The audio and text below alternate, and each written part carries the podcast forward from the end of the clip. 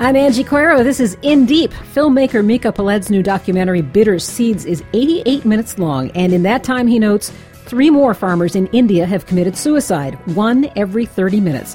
It's a story about class, poverty, government, the world economy, and the grip Monsanto has on the country's farm industry. Micha Peled joins me for the whole hour in the studio on In Deep. This is a firestorm of epic proportions. Record heat, record wildfires. The amount of rain that we had, the water levels came up so fast, some of the folks didn't have time to actually pack their things and move out. Florida is flooding, so Republicans fiddle with federal flood insurance. Climate change denial industry smackdown, and appeals court ruling is good for anyone who breathes. Plus, 80% renewable by 2050. Yep. 80% renewable by 2050. Here in the U.S.? Yeah. Say it ain't so. All of that and more straight ahead from Bradblog.com. I'm Brad Friedman. And I'm Desi Doyen. Stand by for 6 minutes of independent green news, politics, analysis, and snarky comment. Well, he continues to beat that dead solar horse, some people might say, on the right. Some people like you, Steve Doocy. This is your Constitutional Green News Report.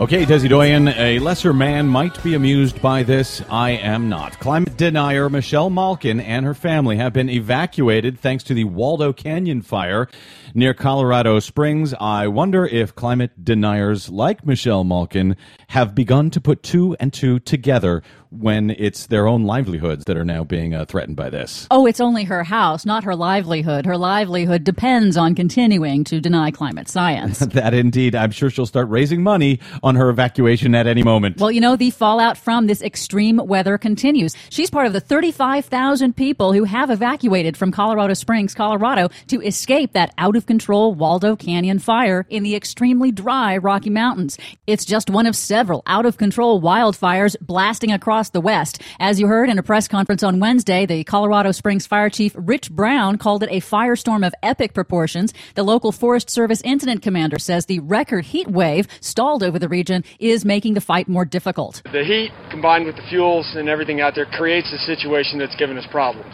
The fuels are at record dryness. That record heat wave stretches across the eastern half of the country from the Front Range of the Rockies through the Midwest and is heading to the Northeast. This week alone, over 1,000 heat records were broken locally, and some towns in Colorado recorded all-time high temperature records. And that's a reminder that back in March, 15,000 records were broken in the spring. The hottest place in the country on Wednesday was Hill City, Kansas, that registered a blistering 114 degrees. That was in Phoenix, right? No, in Kansas. That's Las Vegas, right? Nope. Kansas. 115 degrees in Kansas. In June. It's the opposite problem in Florida. I don't recognize anything now.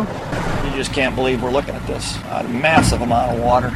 Tropical storm Debbie this week turned Florida from drought to flood in one day, dumping more than 2 feet of rain in some places so quickly that residents were caught in fast-rising floods and had to be rescued, according to local officials. The amount of rain that we had, the water levels came up so fast, some of the folks didn't have time to actually pack their things and move out, so they're having to do it after the fact. As of today, it is now officially the wettest June on record for Tampa, Florida. Climate scientists have predicted for decades that global warming would trigger changes in weather patterns toward a trend of more frequent and intense extreme weather events.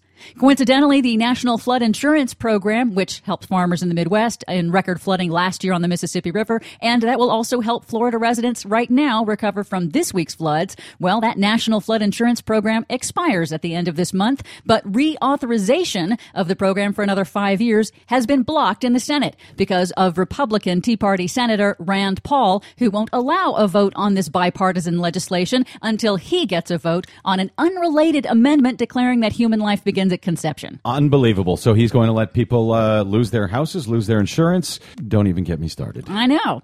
Everybody is abuzz about the Supreme Court ruling on health care, but another federal court ruling dropped this week that is arguably as impactful for the nation's future.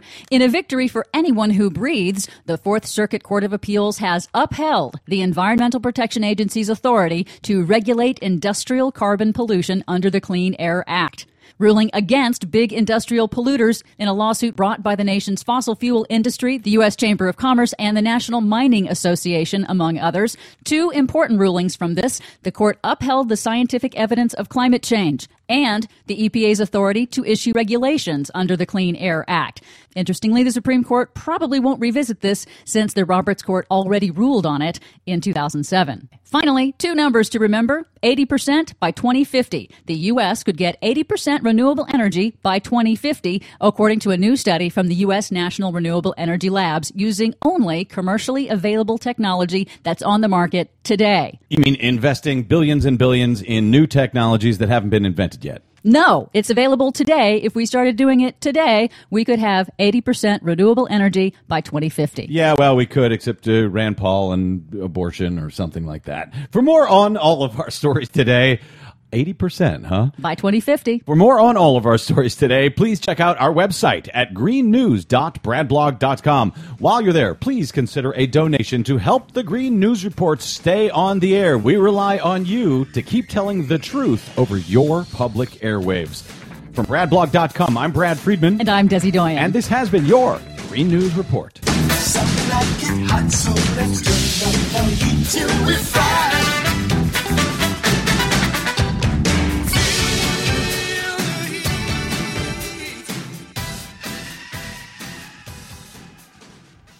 This is In Deep. I'm Angie Coiro. We're spending the whole hour this hour on Bitter Seeds. It's a new film from Micha Peled. His first of the three globalization trilogy films he made came out in 2001, and that was focusing on Walmart and similar big box stores. It was called Store Wars.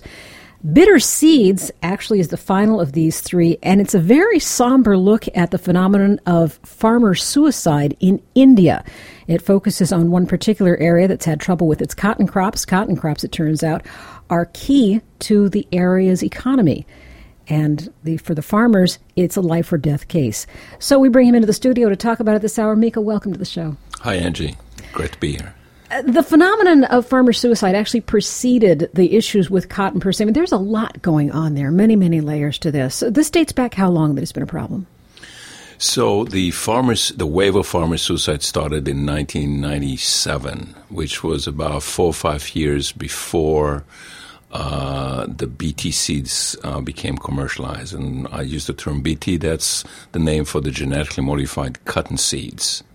Right, and this is, and as we're going to get into this hour, this is the Monsanto seeds that basically have the stranglehold on the local economy because they're the seeds everyone has now. Before we get to that, though, I want to commend you on not making it just about that. One of the very first lines in the film establishes the stature of the man you focus on throughout, and he points out that he is a farmer, he is of the lowest social consideration. When others are present, he sits on the floor.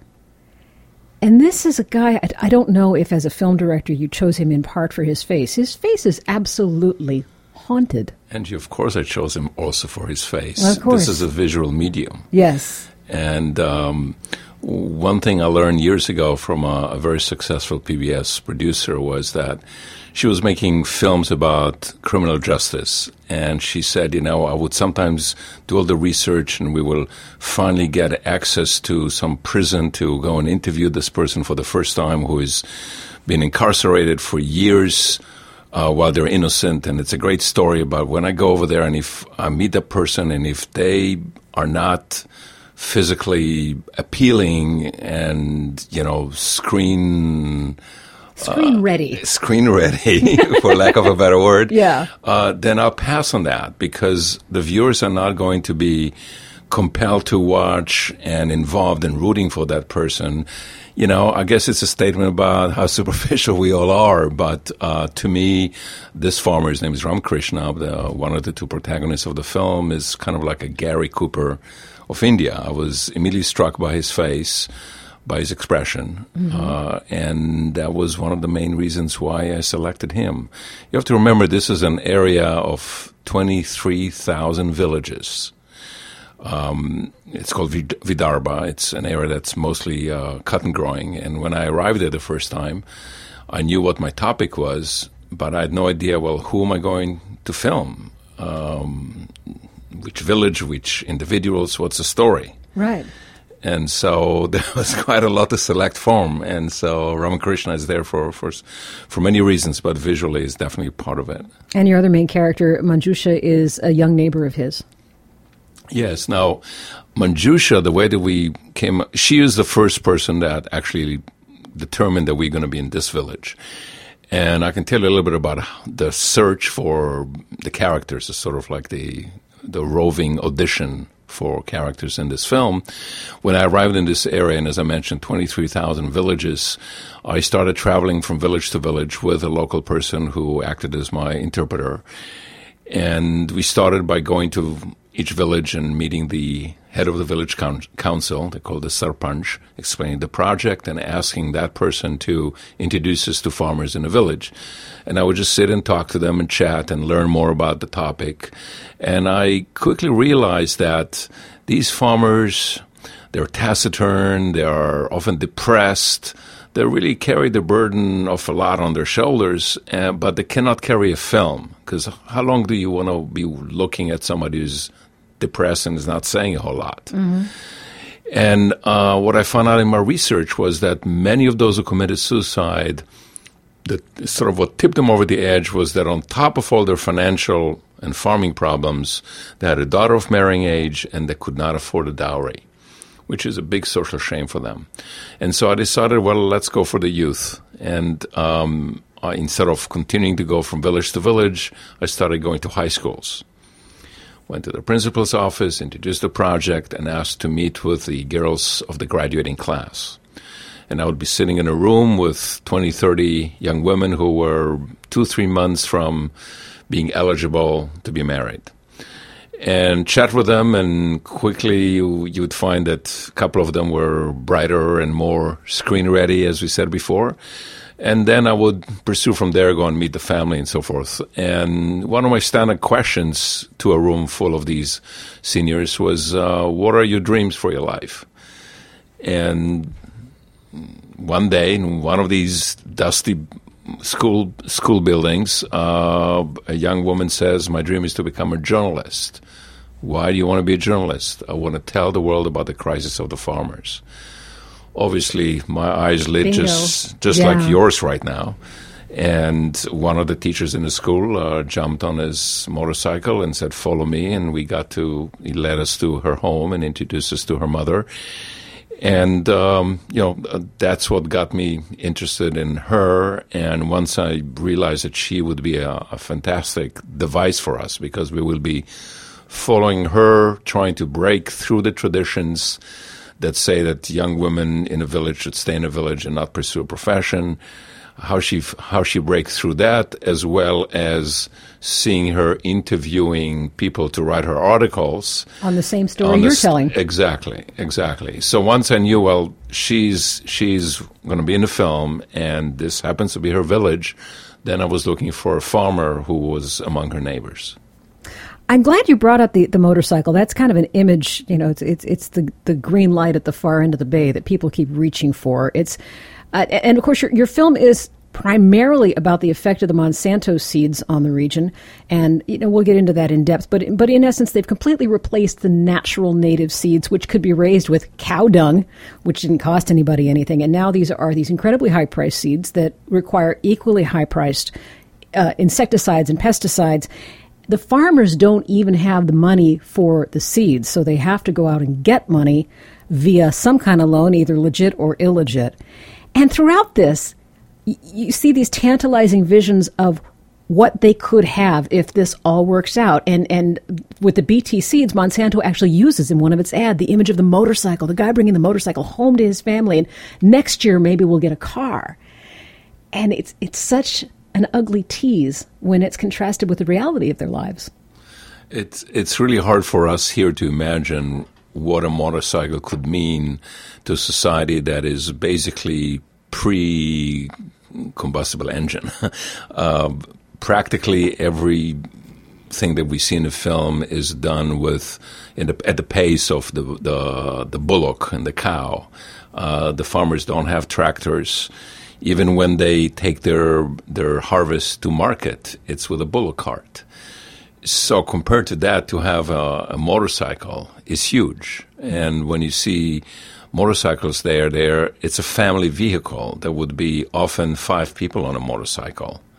3 kids kind of squeeze in between their parents somehow. And that's moving up. That's right. And actually, while I was in India, the big news was that they were just producing the first car that would cost only about $1,000 US, 50,000 rupees. And everybody was very excited about that. My crew, for example, I use an old Indian crew. That was one of the topics of conversation. And all I was seeing was, oh, my God, all these people that now are riding these motorcycles are going to upgrade to these nano cars. And the roads are already so choked. Yes. Not only with cars, but with cows and people and everything else. And it's going to be even worse chaos. And one of the things that's really evident from the film is how cyclical everything is, and with this idea of the dream of something new. Obviously, every time you plant a seed, you can plant that new dream with that. You know, the crop didn't come up this year, but here come the BT Monsanto salesman and tell you how new and improved this seed is. What are your choices but to buy the dream? And you plant it, and everything starts anew. Now you have to wait for the rains. Then you have to wait to see if the crops hold out, and you have to see if the seed performs as promised. And this cyclical thing that you mention is particularly self-perpetuating among people who are not very well educated. So every year they can hope again because they cannot really research and find out what actually has been the performance of the seeds that they have to buy. They're not aware of the fact that now their region has drought 3 out of every 5 years. It used to be 2 out of every 5, so that means a 50% increase in drought as a result of climate change. And at one point, a farmer in the film says, you know, a farmer has to believe in something. And in fact, at the very end of the film, I chose to close it with a scene of the farmers talking about the new season, and they sound hopeful. Well, maybe the seeds this year will be better. Mm-hmm. And I guess that's what keeps a farmer going because he doesn't really have any other choices. And with Gary Cooper, too, because the 3 of them walk off into the sunset. That's right. So there's a lot that happens in between, and we're going to talk about that as we proceed with the show with Micha Peled here in the studio. We're talking about his new film, Bitter Seeds, and we have his website listed on our own, indeepradio.com. And we'll be hearing some music selection from that throughout this hour as well. Stick around. I'm Angie Coiro.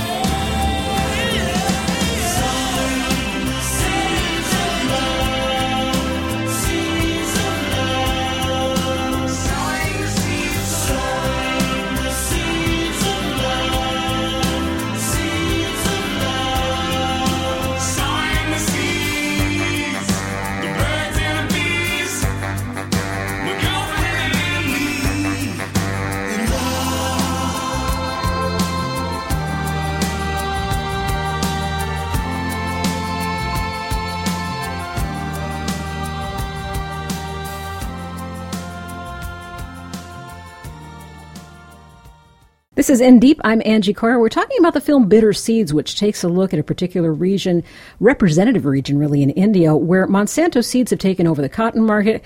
Loan officers, both official and unofficial, have taken over the economy, and farmer suicides occur at the rate of one every 30 minutes. And that's what Micha Peled went to look into with his film Bitter Seeds. It's one of three in a globalization trilogy. You'll find all that information at teddybearfilms.com. Can we chase down the side alley? We're talking about some rather grim things here.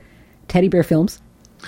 Well, I started Teddy Bear Films in 99. I was already a filmmaker for a few years, made, I think, three films for PBS before that.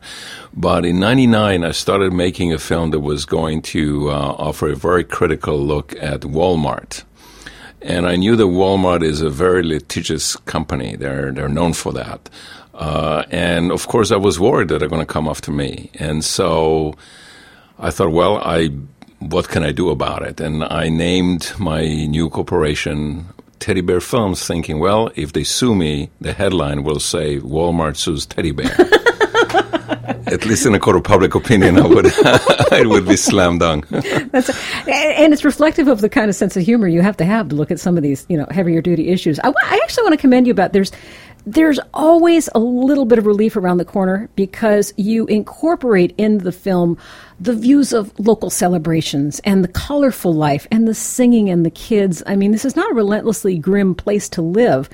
It's the economy that's relentlessly grim. And to portray that, you have interviews interspersed with representatives of Monsanto, representatives of the local seed companies that sell the Monsanto, and a number of other people sprinkled throughout.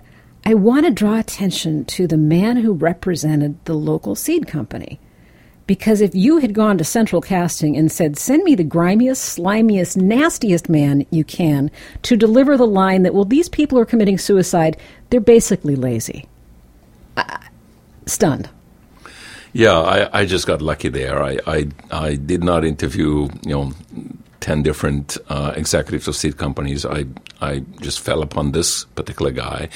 And he was very proud of the fact that he knows farmers and understands them well. And, the more people are conceited and sure of themselves, the bigger the gap between how they see themselves and how the world sees them. Yes. And that gap is what's interesting. And also portraying himself much the same way is the loan shark who... I don't even know how to describe the way he approaches it. The lines are almost out of a mafia film. Well, what can I do? This is my money. This is, it was very hard to put myself in his position and see how he could, every day out of his life, have an illiterate farmer sign a piece of paper that it basically transfers ownership of his land pending repayment that he knows that farmer probably will not be able to make. I mean, these are some pretty reprehensible types. And they're very useful for a corporation like Monsanto because Monsanto can keep its hands clean. They're not involved in this loss of land by so many farmers, the consolidation of ownership of the land so that the rich people in the village own more and more of the land, which at the end of the day is very convenient for Monsanto because right now they have to deal with 3 million cotton farmers in this part of India and market to the 3 million mostly poor people. It would be a lot more convenient for them if there were only 10,000 corporate farm owners to deal with who will have a line of credit at a bank and... Where have I heard this song before? All have TV and so they can consume television advertising. It's hard to reach people who don't have television, let alone computers. And you actually need to send people into the villages. We see this in a film with leaflets. Mm-hmm. By the way, I was stunned when I found out the leaflet that we see in a film being handed out to the farmers has photos and phone numbers of farmers that can offer testimonials that the seeds are great. And then we filmed our budding journalist, Manjusha, calling these people and finding out that 3 out of the 4 were non-existent numbers, and the fourth one was a company shell. Right. Right. And that's the kind of... They set up a plausible deniability throughout. First, I want to establish that I don't want to assume that our audience believes that Monsanto is the world's biggest evil, and we're not doing a knee-jerk slam on Monsanto. What you've presented is a picture of the procedure that Monsanto goes through from the time the salesman arrives at the beginning of the season, makes promises that we soon discover are not accurate about pesticide resistance, about insect resistance, etc., about the improved yield this year. Don't worry that last year fell apart. This year's going to be better. They hand out this, as you described, the brochure that turns out to have fake phone numbers and company shills in as farmers. And then you put in this other layer. You bring in the people who explained to us what's happened ecologically with the introduction of the BT seeds, and we see your budding journalist go try to reclaim some of that old heritage by trying to get to the store and saying, please, will you handle the traditional seeds for us? No seeds to be had. Yeah, it was interesting for me to watch Manjusha, that's her name, transformation. So throughout the 2 years that we were there, she not only started out her journalistic career by writing an article that eventually gets published, but she also gets radicalized politically without a whole lot of prior understanding of, you know, the contextual story behind all of this. And so we see her not only writing about it, but kind of becoming an accidental activist, to the point that she, and being young and still hopeful, and I can't believe that that's true. How can it be that the seed stores will not have any other kind of seeds than just genetically modified ones? And so I filmed her going with an old farmer from her village to a seed shop in a nearby town, and saying to the seed seller, you know, the entire village will buy the seeds from you if you can provide us with conventional seeds. And surprised to hear that he's not jumping on the offer. At the beginning, I was surprised. How can it be? There are 3 million customers there. Surely many of them would want the product called conventional seeds. How come none of the shops is offering it? If this is free market, you know, there would be a demand. Why don't you provide the supply? But when you think about it, you realize that it's in the seed shop interest not to offer the cost-effective, cheap product, which is the conventional seeds. Right. Instead, they're only offering BT seeds, which are 4 times more expensive, and they require a lot of fertilizers, because to have any chance of getting the higher yield that the BT cotton plant promises, you got to give it a lot of fertilizers, a lot of nutrients. So the same people are selling you the fertilizers, which used to be cow dung. That's right. It used to be cow dung, but the cow dung doesn't work with their genetically modified plant, interestingly enough. And on top of that, the farmers have to use a lot of pesticides, and all of those things are bought from the same shop. So why would he want to give you a low-maintenance, cheap seed instead? Now, the pesticide is sort of interesting, if I can spend a moment on that. The reason that the BT seeds were so successful in the first place, and why farmer suicide started before the BT seeds took over the market, is because, you may remember the Green Revolution, which started out as like a great thing. It brought hundreds of millions of people out of poverty and so forth, but it turned out to be sort of a short-term success because they required the hybrid plants required more and more pesticides, to the point that already before the BT arrived, the business model was collapsing, and that's why farmers began to commit suicide, because they were already not able to pay back their debts. Mm-hmm. Because just the Mother Nature can only be tricked for a little while, and every new pesticide that we bring, the sooner or later the insects develop a resistance to it, and then you need to put more pesticides and more expensive ones, and at the same time you're putting more fertilizers into the ground, the soil is losing its nutrients and so forth. So that was sort of the cycle of it even before the genetically modified seeds came on board. Now, he comes the salesman with a Monsanto technology, and they're saying, hey, we got a solution for you. Yes, you will spend more on the seeds up front, but you won't need to spend all this money on pesticides because the genetically modified plant is toxic to the big enemy of cotton, which is the bollworm. Mm-hmm. So you won't need to spend on pesticide. Well, that all makes sense. But again, Mother Nature comes in and intervenes. And once the bollworm is out of the way, secondary pests come in. Sucking pests, in the film it's the mealybug, all kinds of other pests that were not a problem before. But now one of their predators out of the way, there's room for them. Exactly. There's room for them, and they love to eat those cotton plants. I saw it with my own eyes. And, you know, they're just as harmful now as the bollworm was before. And so, once again, the farmers are using a lot of pesticides. Talking to director and producer Micha Peled about his film Bitter Seeds. The irony about the pesticides, of course, is that how they figure in the suicides themselves. The farmers at their, you know, at their very last step with no money and no chance to retrieve their land from the moneylenders use the pesticide to commit suicide. Isn't that interesting? Their last message to the world is, you know, the pesticides are killing us. Is suicide viewed differently in a world where the predominant philosophy incorporates reincarnation? Is it different for someone who says, oh, I'm going to be reincarnated? You know, I haven't heard anything about that. There didn't seem to be a huge stigma. Mm-hmm. So we were always welcome to film funerals, for example. Widows were willing to talk. So I didn't notice anything different about that than how we view it.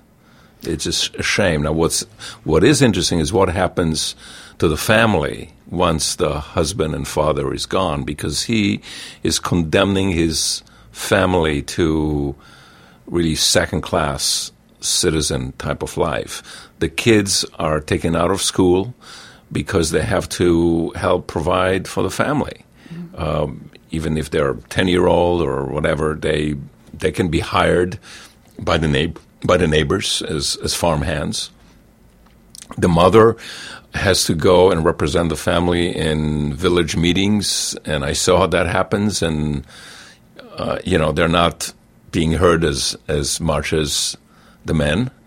It's just the nature of the society. So the farmers are really condemning their family to a life of misery by killing themselves. There is sort of a bit of a misguided notion that the widows get this lavish grant from the Indian government. And there is such a grant, 1 million rupees, but it's only awarded to a very small section of the widows of farmers because of how narrowly the definition is of who is eligible. Ramkrishna, the protagonist of the film, his wife, if he had killed himself, would not be eligible for it. Why? Because he never registered the land on his name. Mm-hmm. Inherited from his father. Everybody in the village knows that that's Ramkrishna's field. So he never had a reason to do it. And to transfer the deed to your name means traveling to a bigger city, which is costly, having to give a bribe, probably having to go there twice because the first time the clerk would say that you don't have all the documentation that is needed. Many of these people don't have, you know, birth certificate. In India, you don't have an ID. So everything is complicated. Mm-hmm. And so many of them just never do it, and then their widows don't qualify. Let's talk about some of the effect of Monsanto on other areas. One of the criticisms I heard of your film, and I wanted to check this with you, is that what we're seeing happen with the Monsanto cotton seeds in this region is not necessarily true in other regions. The other regions are seeing the promised results, that they are seeing the improved yields, and that it's a matter of, you know, the monsoons didn't hit this year, and Monsanto can't do anything about that.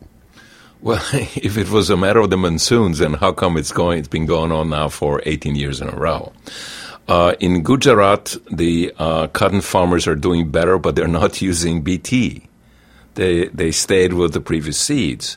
The other kind of farmers that are doing well are the ones that have a large farm, where they have already transferred to industrial type of agriculture. Mm. So the economy of scale works in their favor. They have tractors. They have a line of credit at the bank.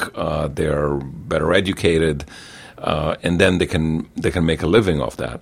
But the genetically modified agriculture is not just an environmental issue. It's also a socioeconomic issue.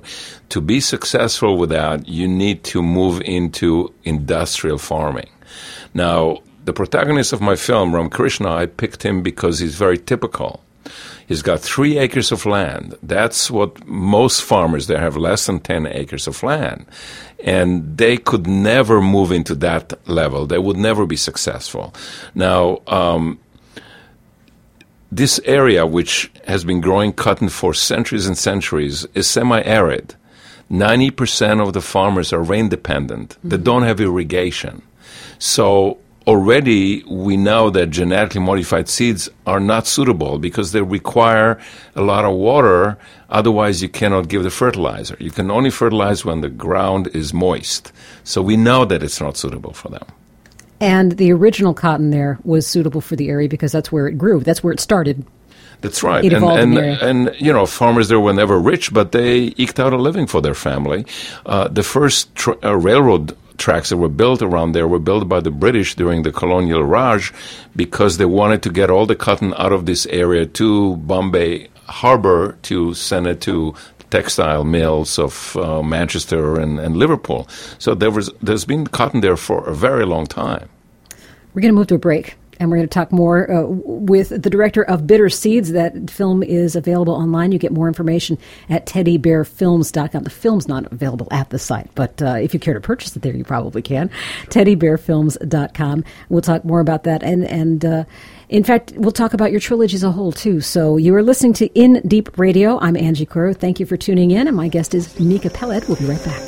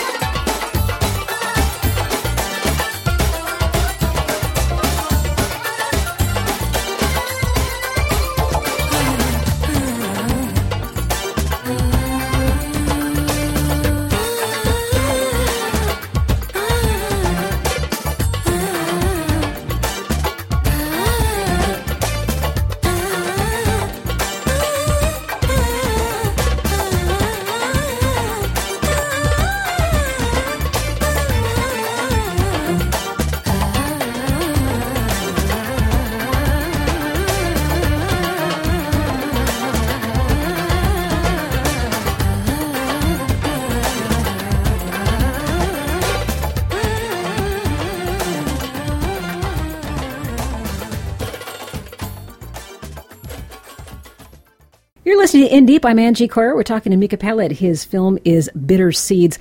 I wanted to talk about the moods that you managed to create in some of these, and I don't know if some of the moods this film provoked in me were intentional, but there was something about seeing the agrarian nature of the society, everything done by foot, by hand.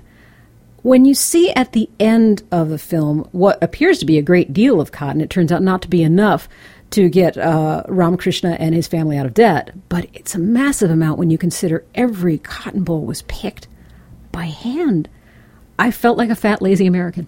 I did. I just thought, my God, I don't understand that kind of labor. I have never experienced anything like that. But, you know, Ramkrishna has 3 acres of land. Contrast that with how Americans grow cotton.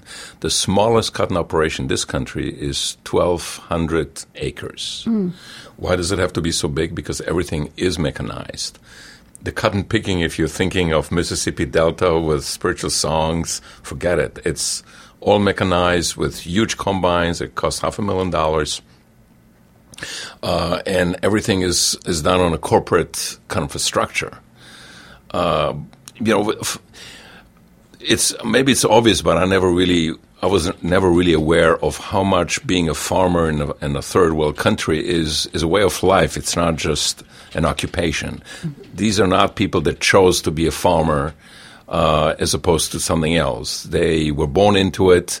That's the only thing they know how to do, and it's a life that you don't become rich of it. But for centuries and centuries, it has worked for a lot of people. They know where they belong. They're part of a community. They can envision the life of their children and so on. And now all of that is being disrupted because hundreds of millions of them are losing their land. And well, they're losing their connection to the land. An interesting note, by the way, when you're talking about how this is produced in America, America did produce cotton the same way, pre-Civil War, but that's because everybody had slaves, and that's the level of labor that you're talking about. The other thing that I wanted to note about America that I hadn't known until I saw the film was how much of the American cotton crops are subsidized. And isn't that interesting? That yeah. In this country, the BT cotton seeds of Monsanto are still not producing profit for the cotton industry. They are subsidized to the tune of $3 to $4 billion a year by all of us, the taxpayers, because they claim that they cannot make a living, that they cannot have a profit growing cotton, even on this huge corporate level. And by the way, the Farm Bill is up for renewal right now as we speak.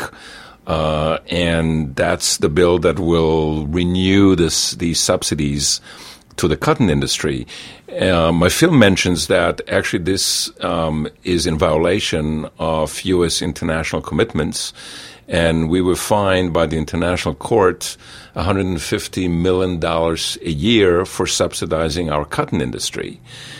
Now, you think that we would stop doing it, but instead, not only that we are giving the cotton industry $3 to $4 billion a year, on top of that, we are paying a fine of $150 million every year to the international court for violating our own agreements. And that's just viewed as the cost of doing business. That's what we do so that we can subsidize the cotton.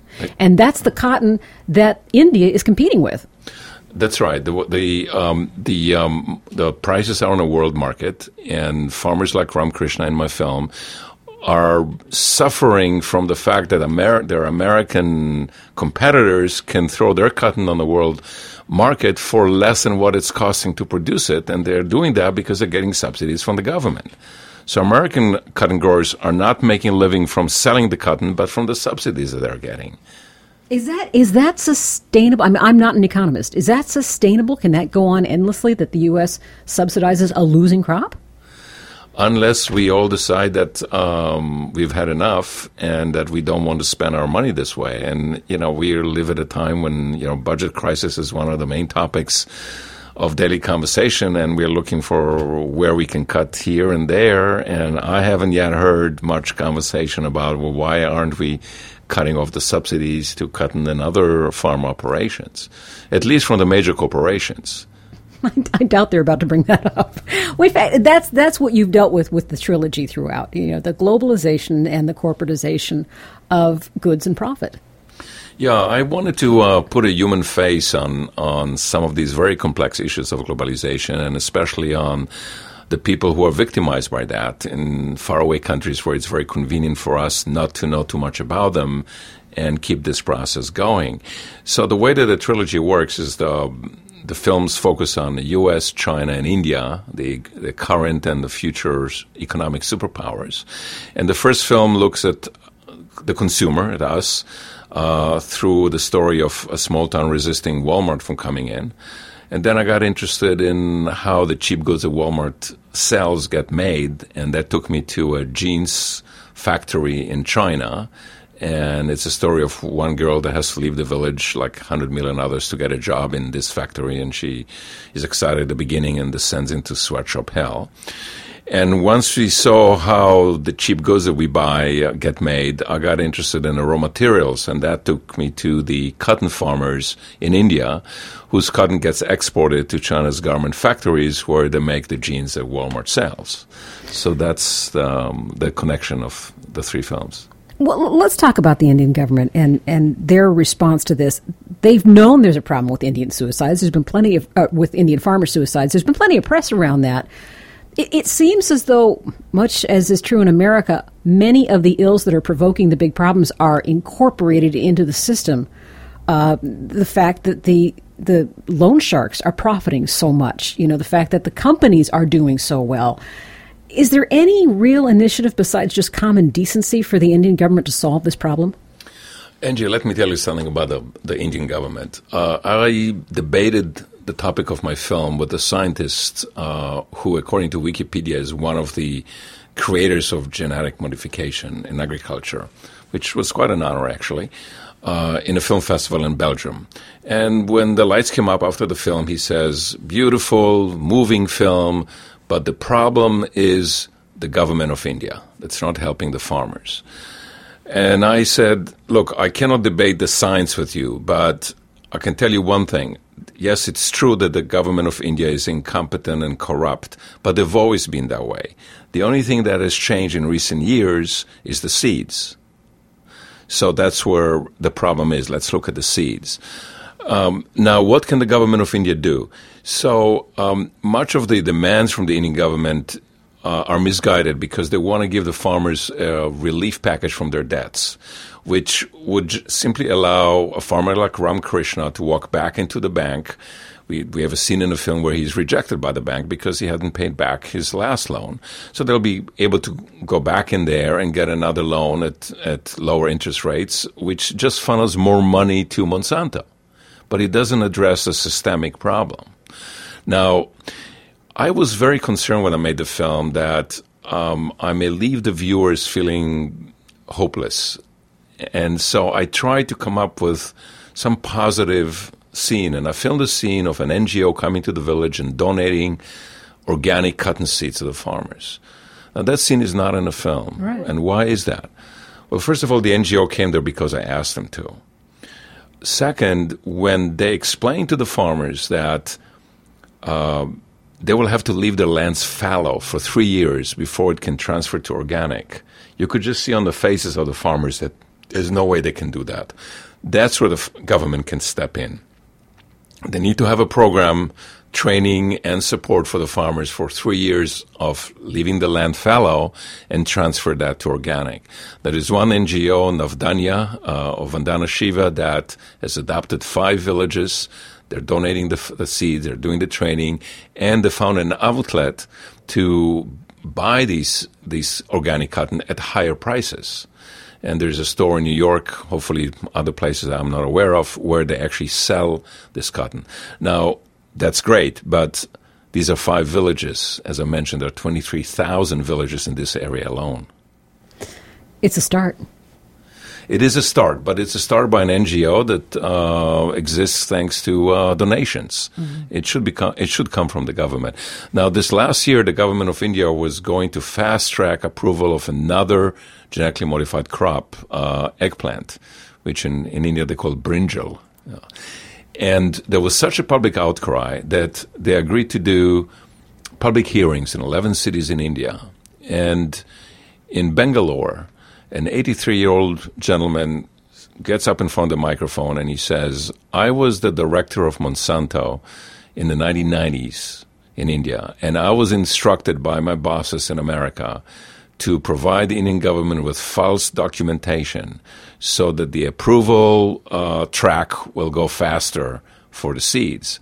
Basically, instead of doing the trial, they're supposed to do trials for a few years in the local soil and climate, they provided the results of trials that they did in the United States and pretended that it was in India. There was such a public outcry that the government of India decided to shelve for a while the approval of the BT eggplant. So it is a democracy with a lot of flaws, but still it is vulnerable to public input, and there is a possible positive direction there. Has there been other effect on either the exact people that you dealt with or the larger system in India since the film has come out? I particularly want to know if the slimy, horrible man who blamed the farmers for being lazy and committing suicide, if there was any comeuppance for him. There hasn't been any comeuppance for him. The film is shown in a couple of festivals in India, but it's going to be on television in India on a channel called NDTV, which is a 24-hour news channel. And it'll be interesting to see what happens there. My pet project is we want to do a mobile tour of villages with the film and show the film to the farmers. We have a partnership with local farmer organizations that will conduct a conversation with the farmers when the lights go up about what kind of options they might have. And we are actually fundraising for that right now. And if anybody wants to contact us about this, the website is teddybearfilms.com. It's so funny, as you were saying that, I thought, this is the difference between a true documentarian and a Hollywood blockbuster director. You'd never make it. You care too much. You don't just, make your film, hope it survives, and move on to the next money maker. You're going to go take the film around India. I'm sure that's going to be a real profit leader. But let's talk a little bit about the effect of your presence on these people. And that's always a difficult thing for a documentarian. How do you portray what's going on there without affecting it? And I'm thinking of Manjusha, for example. I'm sure she wasn't able to run to Best Buy and get that camera that she was using to shoot people. I'm assuming you gave that to her? Yeah, I gave her the camera. And it's true that, there is this kind of a notion of purity that the documentary filmmaker is just a fly on the wall and nobody noticed them and they're just recording reality as it unfolds. But that's never the case. Just by being there with a camera, even if we say nothing, we certainly are affecting people. Now, I'm sure that even though Manjusha told us from the very beginning that this is her dream to become a journalist, that our presence and us taking an interest in her definitely energized her and made her more determined. And we helped her in a few ways. We gave her the camera. In addition, my associate producer is an Indian journalist, and she looked at her draft and helped her improve it. We told her that if she gets to journalism school, she can always contact this person and get further assistance. Probably the newspaper office where a journalist said to the girl, well, write something, and if it's good, we'll publish it. He may have been kinder to her because we were there than otherwise. But you know what? So what? Whether we did that or not, whether she becomes a journalist or not, has no effect on the issue that the film portrays. The film is about how genetically modified seeds are not appropriate for these farmers and are ruining them, as well as hundreds of millions of other farmers around the world are threatened by genetically modified farming, which will never work for them. Yeah, I do want to note with Manjusha, I felt some of the most touching parts of the film were her discussions with her mother about her ambitions for journalism, and you could see how torn the mother was. And the mother was illiterate, as most of the farmers are there. Her husband, Manjusha's father, had committed suicide, so they were on their own. But you could see the pride. You could see the pride when her daughter was published, and she, read that out loud to me. It must just be such a different world for her to be looking at, where her daughter's entire fate isn't tied up in who she marries, or whether she can marry. Yeah, there's definitely this is a time of transition for young women in rural India. When the father commits suicide or just unable to provide for the family, there is a power vacuum. And the young women are doing better than the young men in school. And some of them are allowed to continue their education. And so that means that it gets to a point where perhaps the family hopes of the future rest on the girl. And that's something very new. It didn't exist 20 years ago. How were they still working the field since the man of the house had passed away? I understand Manjusha was still supporting herself working in the field. Whose fields were they? The family kept them and worked them themselves? The family kept the fields. They have an uncle who is relatively well off, who is helping them, who lives in a village nearby, about an hour drive from there. And they hire a landless farmer in the village to do a lot of the work, along with the mother, with Manjusha. Got it. And you will stay in touch with her? Yeah, we've been staying in touch through my associate producer in India, who is checking in with her, and she's studying journalism right now at the University of Nagpur. And quickly, are you, now that you're done with the trilogy, are you ready to move on to something else? You're going to focus on getting this out in India and elsewhere? Yeah, not yet, Angie. We're doing a lot of outreach here in the United States. Here in California, there is an initiative on a ballot for this November to require labeling GMOs in food. And that campaign has committed to 100 screenings of this film. And we're doing similar actions from Boston to Hawaii. Thank you for coming in. I wish you luck with that and everything else. Thanks, Angie. It's a pleasure. The film is Bitter Seeds. Director and producer is Micha Peled, and you can find more information at teddybearfilms.com. If you didn't jot that down, it's at our website, indeepradio.com.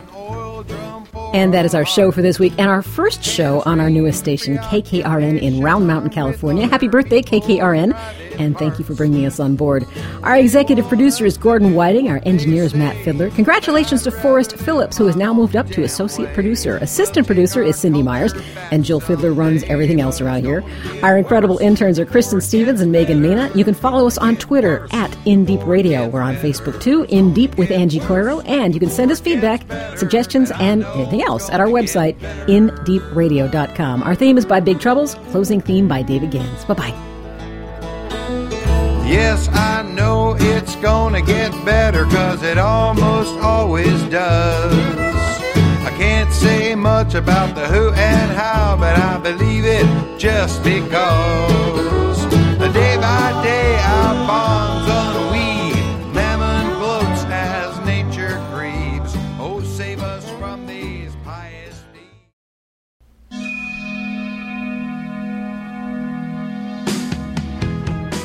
Thanks for tuning in this week to In Deep with Angie Coiro, a production of Talkback Studios.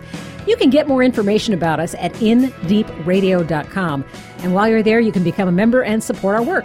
There's a link there to contact us, too, with any questions or feedback. We're developing a series on mental health issues in our country, especially in this economy, and we'd love to have you be part of that. Please send us your topic suggestions, your stories, and your questions through our website. Click the contact button at indeepradio.com. Join us again this time next week for 2 more hours of in-depth conversation. I'm Angie Coiro. We'll see you then.